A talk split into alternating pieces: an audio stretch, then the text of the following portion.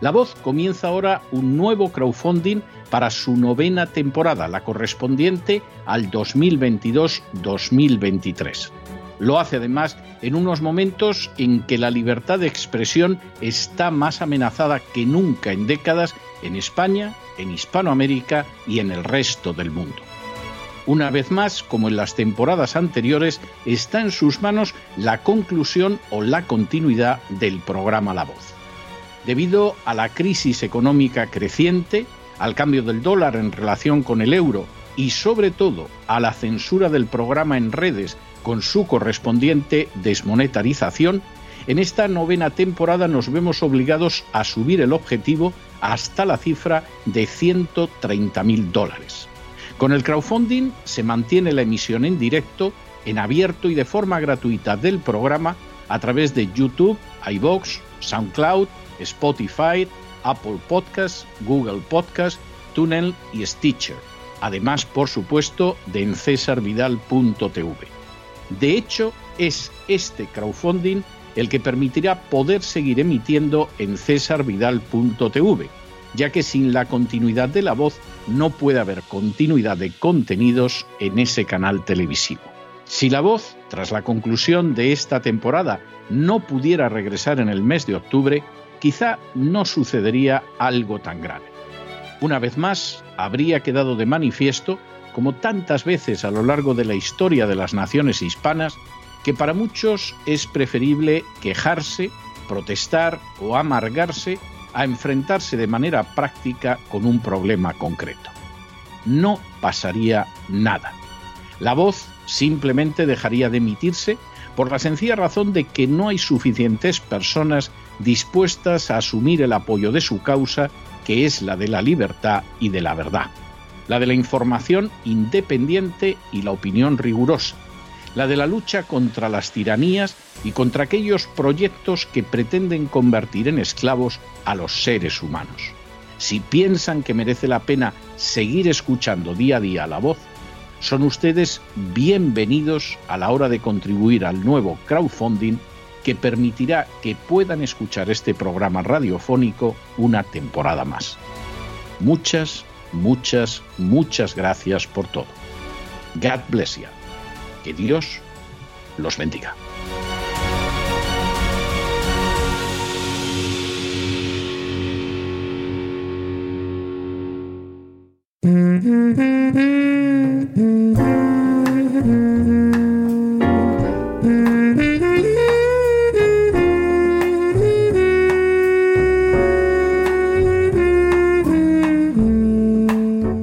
Biblioteca con Sagrario Fernández Prieto.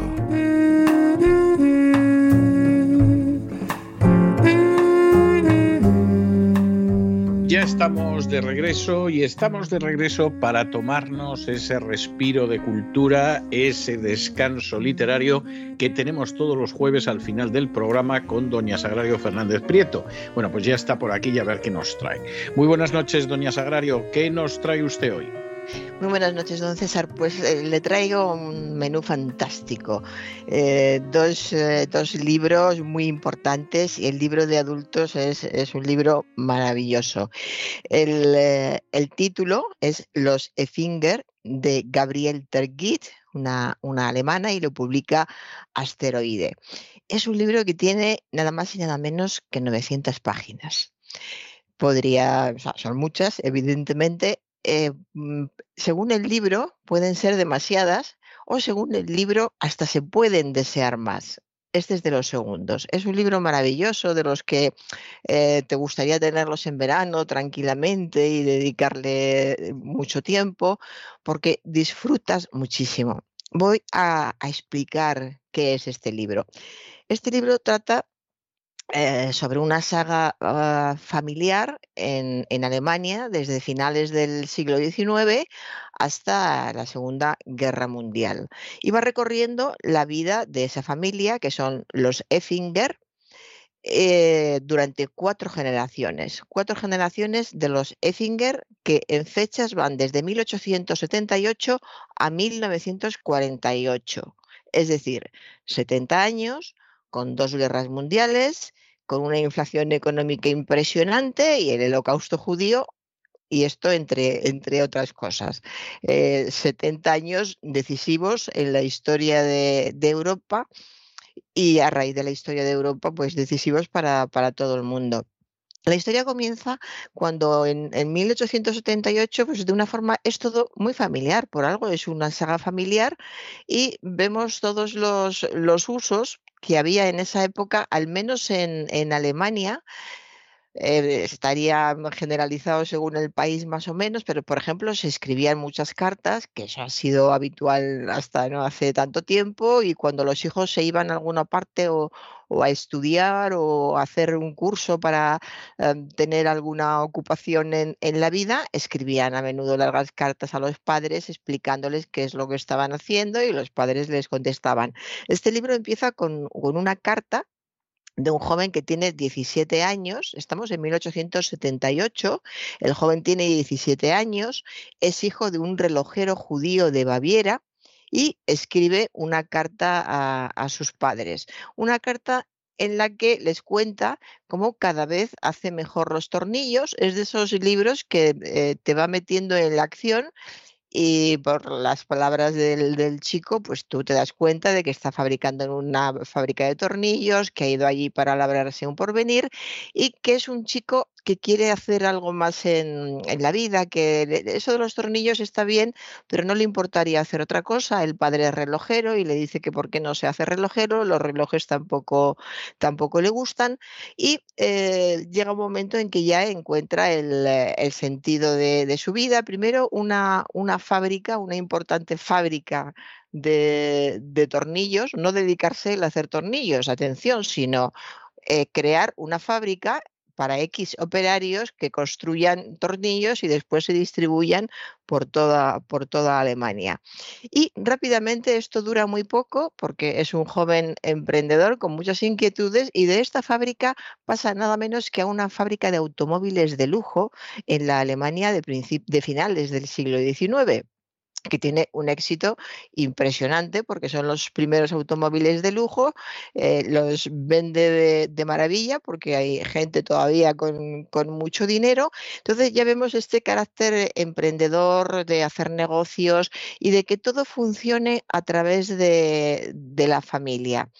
Porque eh, iniciamos, fíjese, con un zapatero judío, el padre de este chico que escribe es un zapatero judío muy, muy humilde.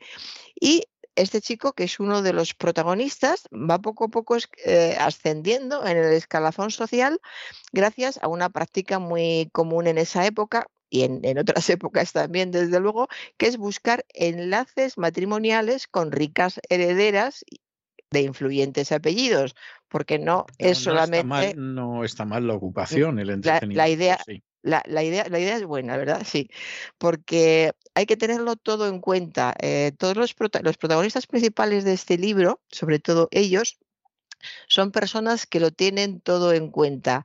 Saben que hace falta dinero, saben que hace falta apariencia social, que hacen falta apellidos, que hacen falta contactos, que hacen falta mujeres con elegancia, estilo y, simpatía, que hacen falta niños simpáticos, bien preparados, que sepan montar a caballo para relacionarse con otros niños de X personas. Lo tienen absolutamente todo, todo en cuenta y van cumpliendo el, el plan que les va a llevar a lo que quieren.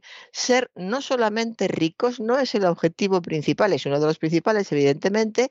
Quieren ser ricos, pero además quieren ser respetados y quieren formar parte de la parte más alta de, formar parte de la parte, perdón, formar parte de la alta sociedad eh, alemana. De modo que ahí se dirigen con todo muy bien planificado ocurre pues como ocurre en, las grandes historias de la vida y en las grandes historias que se plasman en las novelas, que una cosa son los planes y otra cosa es lo que, lo que va sucediendo. Para empezar, llega la Primera Guerra Mundial que era algo que, pues, con lo que no habían contado, porque incluso uno de los dos hermanos decía, eh, si estalla la guerra podemos hacer, pero no cuenta con que no va a ser como ellos creen y les va a regular. Como no quiero contar demasiado, eh, les va a regular en la guerra, pero salen y siguen adelante, se casan, dos, los dos hermanos se casan con dos hermanas de una rica familia. Sea que es otra vez la fuerza que hace eh, eh, la familia todos pertenecen a la misma familia y hay un apellido común que defender y que va a ser defendido por, por dos familias y por bastantes personas. Es una manera de buscar la, la fuerza impresionante. Todo esto puede estar pareciendo frío, pero en la novela no lo es en absoluto.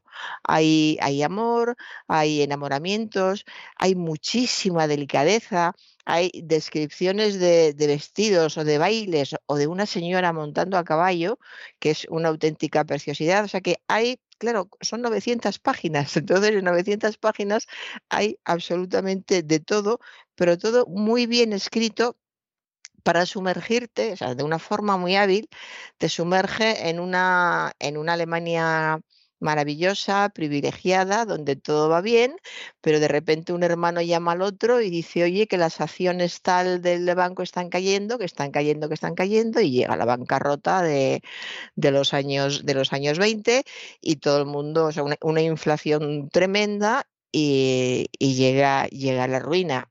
Y eso se, se, pasa, se pasa, se logra salir de eso pidiendo préstamos. Es muy curioso este mundo en que se pedían préstamos unos a otros, a veces eh, argumentando que somos de la familia, te lo voy a devolver en tanto tiempo, te devolveré de tal forma.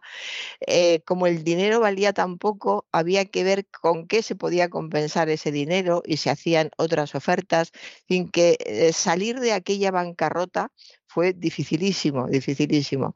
Pero eh, salieron y parecía que todo, todo iba bien hasta que hubo unas, unas elecciones. Hay dos momentos clave hay muchos momentos clave, pero hay dos que son muy interesantes porque además formalmente muestran hasta qué punto esta escritora es buenísima. El momento en que asesinan al archiduque Francisco I, al archiduque Francisco I en Sarajevo.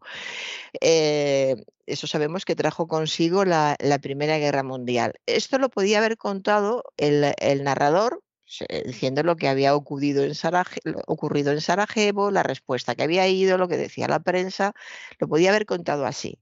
Pero estamos hablando de la historia de una familia. ¿Y cómo se enteran de esto los Effinger? Pues hay eh, una reunión en la que alguien dice, ¿habéis oído lo de Sarajevo? Han asesinado a tal.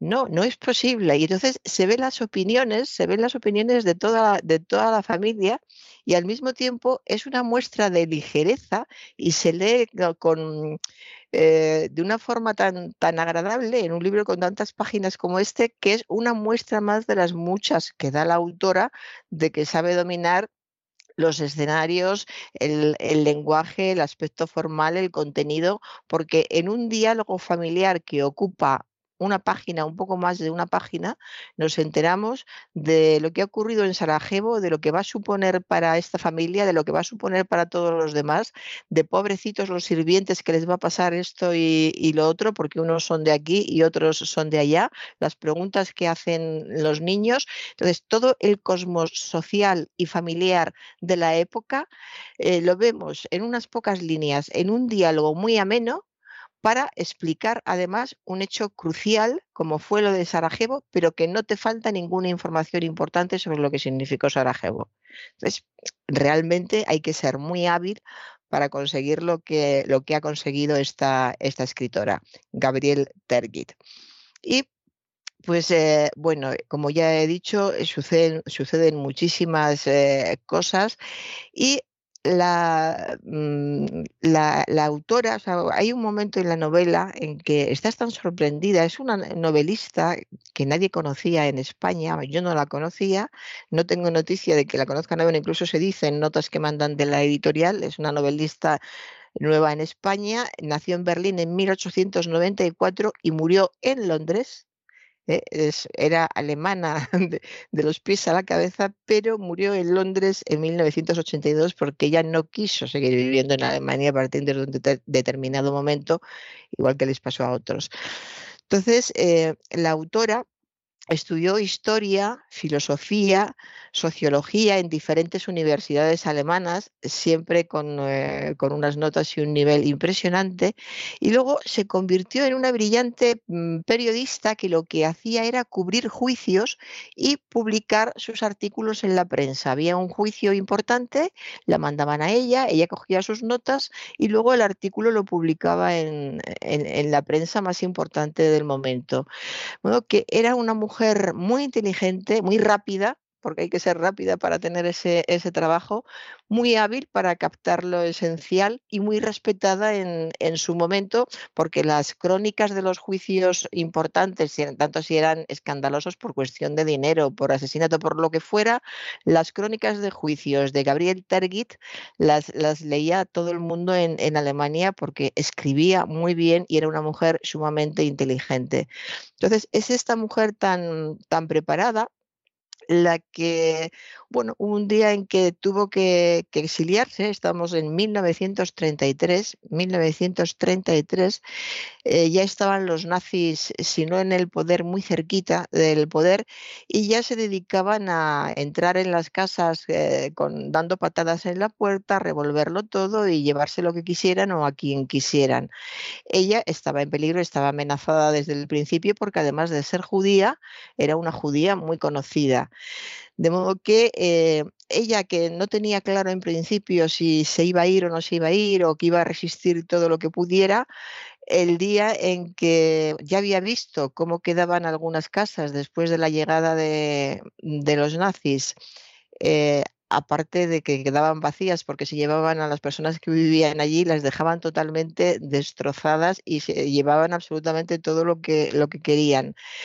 Eh, se dio cuenta de lo que podía pasar con, con, su vida, sobre todo eso, pues no quería que la mataran, lógicamente, y tuvo que exiliarse en 1933. Y a partir de ese momento vivió en en lugares diferentes de Europa y América, pero sobre todo bastante en Europa y en Londres, que fue al final donde se quedó y donde murió. Así que el, talento de esta mujer, una vez que conoces su, biografía, sí, realmente es una mujer sumamente inteligente, debía de haber leído muchísimo, su conocimiento de tantas materias diferentes también eh, es, se percibe en, eh, en los libros y mm, va llevando al, al, lector con una precisión, con una suavidad. Pasan cosas eh, realmente terribles, pero ah, sabe intercalar, no intercalar, es que son así, pues bueno, a veces son cosas terribles, a veces son cosas agradables, podemos mmm, pasar de de un, un pogromo impresionante a una boda tan impresionante mm, como lo otro, pero en, en sentido opuesto. Entonces va recreando eh, absolutamente todo lo que ocurre. Hay una cosa que llama la atención hay una, descripción del funcionamiento de la pequeña fábrica de, de, relojes que posee la familia al principio, que es una fábrica muy pequeñita, con unos pocos trabajadores y fabrican relojes. Y explica con toda precisión qué es lo que hacen, cómo se fabrica un reloj, qué es necesario, etcétera cuando han subido el primer gran escalón que suben y abren una impresionante industria del automóvil, eh, que entonces era el, el colmo del lujo, entonces vuelve a describir otra vez eh, con, con, una exactitud increíble cómo funciona una fábrica de automóviles. A mí esto me ha dejado maravillada, ¿no? Que supieras de, eh, describir también cómo funciona una fábrica de tornillos, de tornillos tanto como una fábrica de automóviles.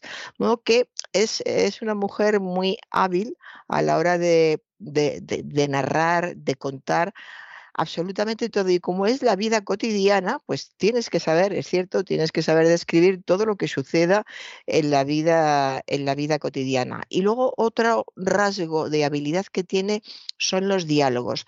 Diálogos que aprovecha en los momentos dramáticos en los que podría, por ejemplo, llega, eh, ocurre el asesinato del heredero del trono austrohúngaro, el archiduque Francisco I de Sarajevo, y podía haber escrito una página, dos páginas, lo que quisiera sobre el archiduque, sobre lo que podía suceder con Europa, En fin, bueno, pues ¿cómo resuelve ella el, episodio?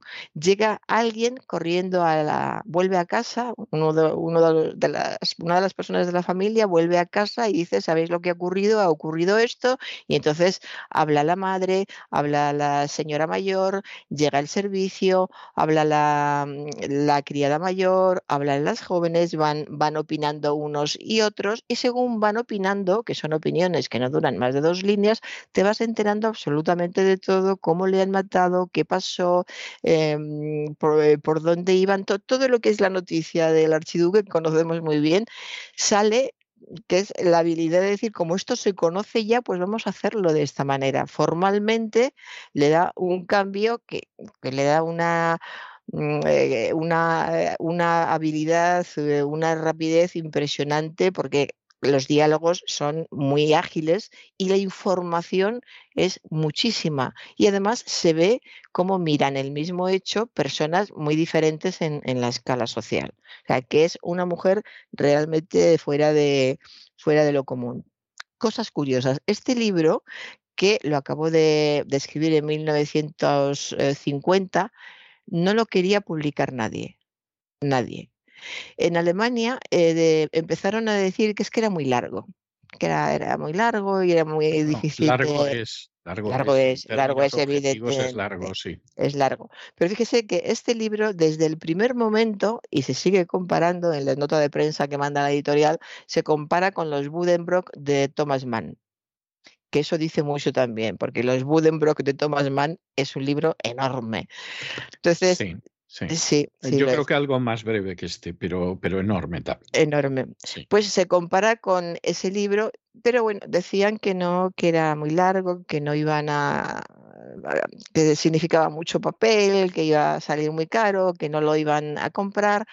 Y así poco a poco, con editoriales diferentes, hasta quedó claro, hay un editor que también se transcribe esa conversación en que, en que eh, le dijo, eh, por favor, Gabriel, lo que queremos es olvidarlo todo que eso también eh, le sucedió a muchos autores que vivieron la Alemania mm, pre-nazi, la nazi, el holocausto, o simplemente el holocausto. Hay muchos libros del holocausto que costó trabajo que salieran porque mucha gente quería olvidarlo y a muchas personas que sobrevivieron al holocausto les ofrecieron dinero para que contaran su vida y, muchos mm, denegaron la oferta y otros lo hicieron, pero porque no les quedó más remedio, pero realmente es lógico también. Después de una gran tragedia y después de haber sufrido mucho, lo que quieren es olvidar, lo que se quiere es olvidar. Pero además queda muy clara, muy claro en el libro la mala conciencia de los alemanes esos alemanes que no se enteraban de nada, que no sabían que estuviera pasando nada con los judíos, que mientras eh, se habían construido ya un montón de campos de concentración, porque la gente piensa que hay dos o tres que son los que se nombran, pero eran muchos, y se iban construyendo los campos de concentración y, se eh, pedían más dinero para construir esos campos y desaparecían los vecinos. Y cuando ibas a ver eh, dónde estaban y abrías el piso, resulta que todo lo que había en el piso se lo habían llevado y, quitaban las joyas de la familia.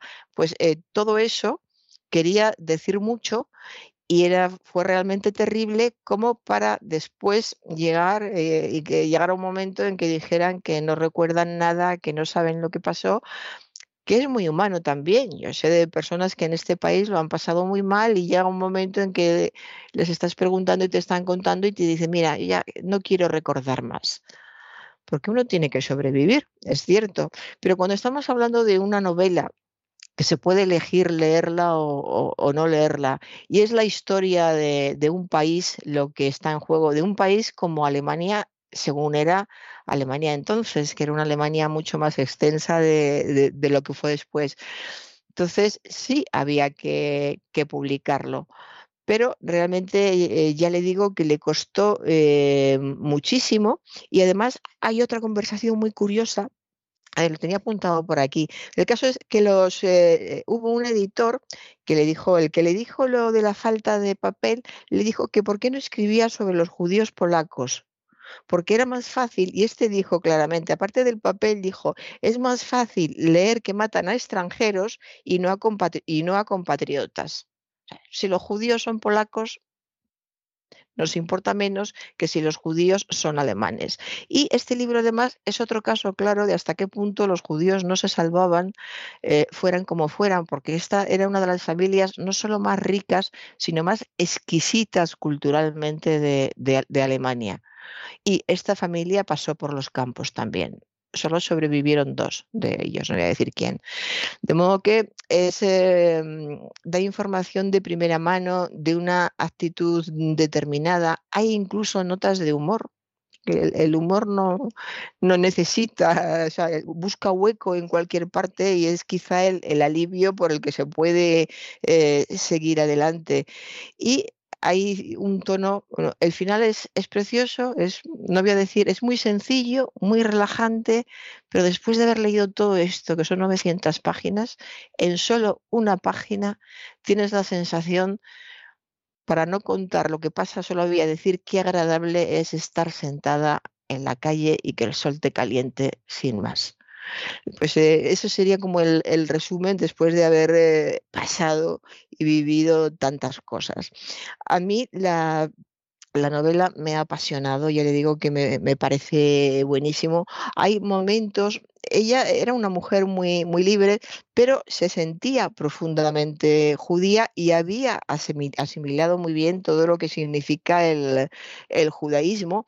Y, hay un momento en que lo, ella lo explica en una entrevista que, le hacen, creo que es, en América, y eh, habla mm, de los salmos los salmos como la poesía más hermosa del mundo y se declaró lectora de, la Biblia y según ella fue la primera y más importante norma de vida que aprendió y en concreto de Isaías que, que dijo, no sigas al montón, no te adaptes al juicio de la multitud. Y así, durante toda su vida, va rechazando todas las generalizaciones que van llegando ella y va siempre eh, mirando, analizando el caso particular, el detalle, el individuo y sus razones. Eso es lo fundamental, el individuo y sus razones. Y la verdad es que siguiendo esta norma, la, la historia hubiera sido la misma, pero la habríamos sabido analizar bien desde hace más tiempo y hubiéramos podido, si hubiera podido callar la boca a muchísima gente que intentaba analizarla de, de otra manera. En fin, a mí me ha entusiasmado, además en una ciudad como, como Berlín, que yo estuve una vez nada más hace tiempo, pero es, es una ciudad eh, maravillosa, se describe muy bien ese, ese ambiente al principio. Berlín era la típica ciudad, el adjetivo es tópico, cuando se dice que una ciudad es efervescente, todo el mundo piensa en París, pues en aquellos años era más efervescente Berlín que París. La vida cultural, eh, las fiestas, la animación de, de las calles, todo era maravilloso. Y cuando acaba el libro y ya por fin se empiezan a abrir cafeterías, pero solo hay café sin leche y azúcar, por ejemplo, eh, y te puedes sentar en una mesa en la calle y por lo menos hay paz, la guerra se ha acabado hace dos años, pero resulta que se van abriendo cafeterías en la planta de abajo de casas destruidas. Estás sentada en una acera y si miras hacia atrás ves el resto de una casa que ha sido que fue destruida por, las bombas. Hay cantidad de detalles que son realmente muy, muy curiosas. Y la, todo lo que se cuenta aquí no se refiere solo a, a Berlín o Alemania. Se va trasladando la acción según van eh, ocurriendo hechos nuevos y según las guerras. Eh, se extiende a la Francia de la Gran Guerra, de la Guerra del 14, se extiende a los Balcanes y se extiende a, a Polonia. De modo que es una obra amplia en todos los aspectos, en, la cronología, en los personajes, que son muchísimos, y por supuesto en los hechos, eh, perdón, en los hechos históricos.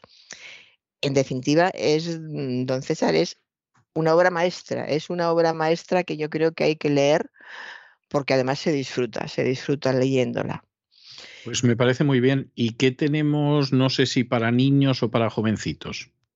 Para mm, niños jovencitos.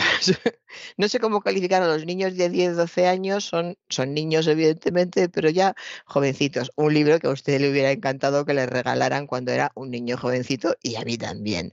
Mire qué maravilla. Arturo, la leyenda del rey eterno. Hombre, sí, sí, me ha gustado mucho, sí, sí. Si yo me entero de que se porta bien en las vacaciones, se lo regalo. ¿En, qué vacaciones? No, las de perdón, siga, siga, siga, En las de verano. Sí, O bueno, en general, venga, si se porta bien en general. Es de la editorial Edelvives, escrito por Kevin Crossley Holland, que es un especialista en, la leyenda de Arturo, en la, historia del rey Arturo, y un ilustrador, Chris Rydell, que ya ha aparecido otras veces en muchos libros de, del Vives, trabaja mucho con, ellos, bueno, publica en muchos libros que ha eh, ilustrado Chris Rydell, que es un ilustrador maravilloso. Y aquí tenemos desde la infancia del rey Arturo hasta su última batalla y aparecen todas las leyendas más, más fascinantes del mm, personaje tan mítico que es el rey Arturo, lo de la espada en la piedra, por supuesto los caballeros de la mesa redonda, por supuesto Merlín, Merlín y, su magia, y también Morgana, la traición de Lanzarote, en fin, en 200, creo que tiene 240 páginas. En 240 páginas eh, se hace un resumen fantástico, maravilloso de lo que eh, fue la leyenda del rey Arturo, con unas ilustraciones preciosas, preciosas. Es un regalo que van a agradecer muchísimo a partir de 10 años y cuando digo a partir de 10 años es que lo van a agradecer los de 10, los de 20, los de 50 y así sucesivamente. Es un libro realmente precioso. Y ya no le cuento nada más, César. Bueno, pues me parece muy bien. Eh, yo creo que ha sido, siempre es interesantísimo lo que recomienda usted, pero vamos, hoy parece que se ha, todavía se ha esmerado más que ya es decir.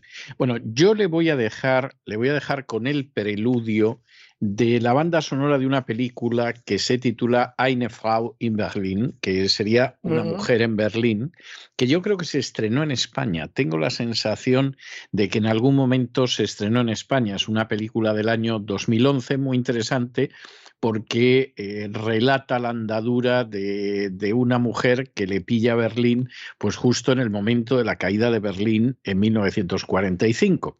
Recomendamos el libro, don César, para que vean nuestros oyentes cómo estamos al día. Recomendamos el libro diciendo ah, que existía una película ya. Bueno, pues yo le voy a dejar con el preludio de la banda sonora de, de, esta película, de una mujer en Berlín, y nos volvemos a encontrar la semana que viene, Dios mediante. Pues hasta la semana que viene, don César.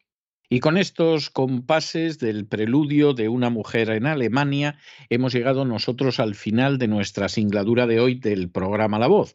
Esperamos que se hayan entretenido, que lo hayan pasado bien, que incluso hayan aprendido una o dos cosillas útiles. Y los emplazamos para mañana, Dios mediante, en el mismo lugar y a la misma hora. Y como siempre, nos despedimos con una despedida sureña. God bless you. Que Dios los bendiga.